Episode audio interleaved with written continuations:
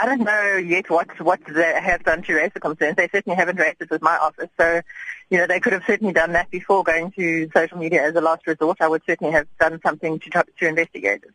But uh, she has been removed in the meantime. She's been placed on special leave while uh, the department investigates the, the situation so that there can be no uh, allegations of interference or, or intimidation or anything like that.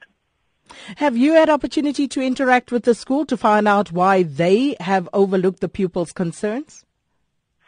Well, um, I haven't had detailed. I mean, I've been discussing it obviously with my head of department who has engaged with us um, and you know, it's not it's not clear at this stage what exactly uh, which concerns were raised and how they were raised, which will all come out in the investigation. So it's it's very difficult for me to say at the moment.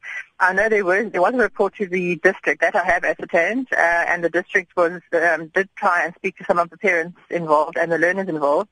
And the parents, in fact, said, please don't do it until after the examinations. They didn't want us to interview their children until the exams were finished. So that has been part of, of, of any delay that may have happened. But uh, the whole process of events is, is not quite clear yet, which will come out in the investigation. And uh, have you decided what form the investigation will take?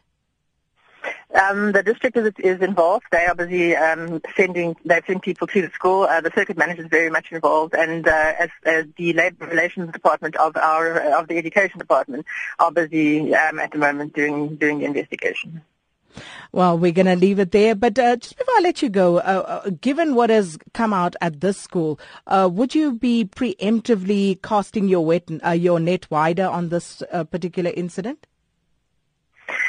We need to see what exactly has happened. Obviously, the allegations that are made are very concerning.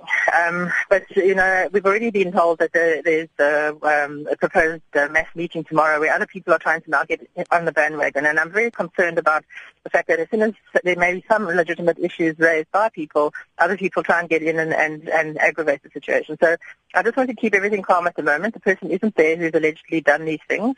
So uh, there can be no further, uh, you know, um, damage to the, to the girls if, if, if that allegations are true.